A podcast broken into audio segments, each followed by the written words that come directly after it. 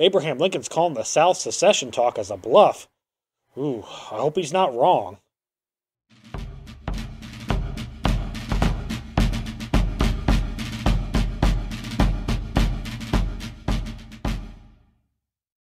Hello and welcome to Civil War in Hindsight. I'm Lieutenant Tommy. That's my dear friend Prospector Johnny. It is his birthday this week, so let's give him a shout out to happy happy birthday to Prospector. Uh, but unfortunately, um, well, Johnny, it's it's it's not like I have a great birthday present for you.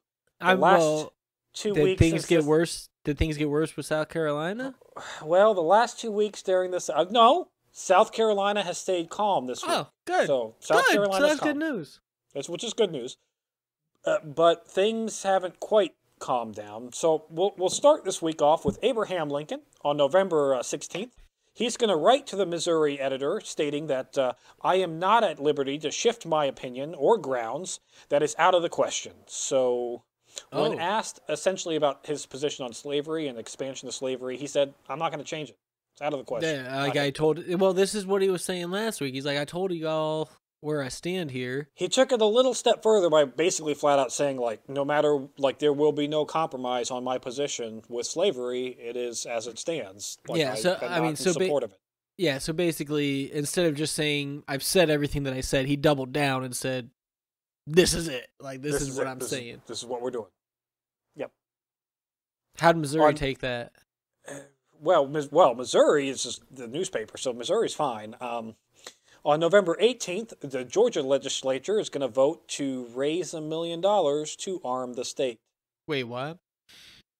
yeah so arm, like aside, like to not aside from their military, to, to build like up they want to yeah, create their state military. So they're Yeah. they're a million hopping on board with Sou- South Carolina it, it it's looking being like, It's looking that way. When news w- of this would reach Abraham Lincoln, he would state that, uh, yeah, I'm not really worried about it. Uh, he stated that he felt that the South wouldn't actually try secession. So, as of right now, he's not taking any stance on Georgia raising a million dollars for armed forces. He's just saying they're not actually going to go through with it. They're not going to try. so I mean, I- hope he's right, but I hope. I hope like that's a that's a risk that I'm not sure is the smartest move because it's bold. we- he's calling we- their bluff. We did see last week that South Carolina, is, like they're going to vote on secession in December. Yeah, On top of that, they they called up ten thousand of their state militia to defend the state in the event that the North would send troops down or, or Yeah. whatever. That's it. I, I'm hoping that it is a bluff. I'm hoping that Abraham Lincoln is right, but I, am not sure if I was in his position, I would take the same stance. But to be fair, he's he's just the president elect. He's not actually the president. Right, He has he- no he control. He's got anything no authority. He can't do anything.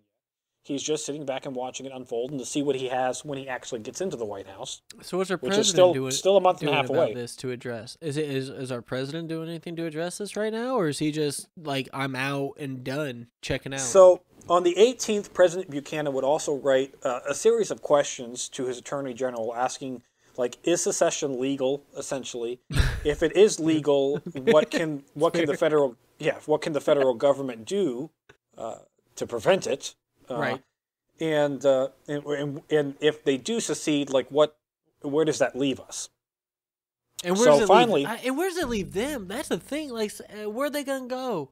They're just gonna do everything on their on They're their just own. gonna. It's it, there's. It's like what we, when we seceded from from Great Britain. We're gonna create our own country. I guess is what was what the South is thinking. Um, on the twentieth, uh, the Attorney General Jeremiah Sullivan Black would submit his legal opinions on secession to President Buchanan, right. and they state first that all states are subject to the laws of the federal government as long as they are in the federal government, Oh. and that the president can collect duties and protect public property despite resistance, and that it, not only was it his right to do so, it was also his duty to do so. Obligation. So as long as these states became a part of the federal, the great union that we are in, yep. they are always subject to the great union, and the president, despite what resistance is there, can collect taxes and can protect private property, and it is his duty to do so. So it sounds like they're not allowed to secede.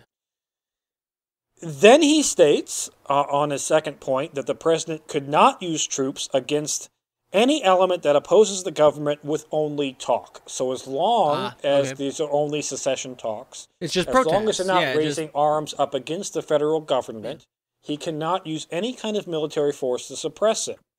And any law enforcement must come through the courts. So if you Oh, do yeah. try to use law enforcement to suppress the secession talks, it has to come through the courts in those states. So, like, if, if these secession talks turned into people rioting in the streets or people, you know, chanting, doing what, doing Yeah. whatever, they can't do anything about that It- specifically well, because they're just it becomes talking. a riot. Yes, Right, yeah. but uh, yeah, but protests are not riots.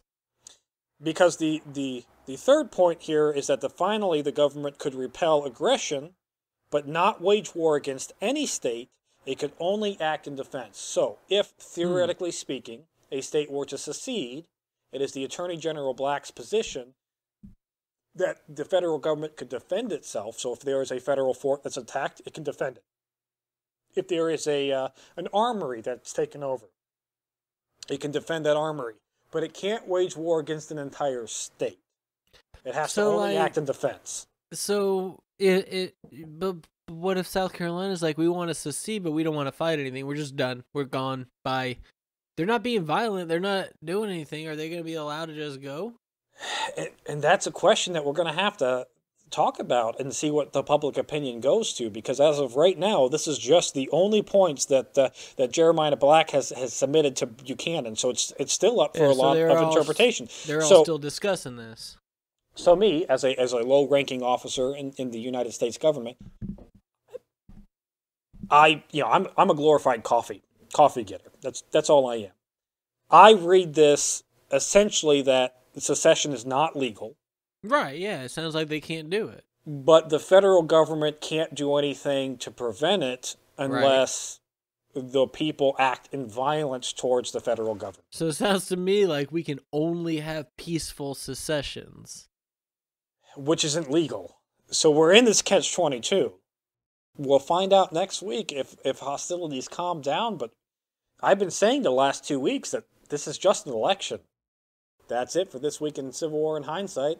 Thank you for listening. Please like, share, and subscribe, and join us on our other forums of Historic Hindsight and This Week in History.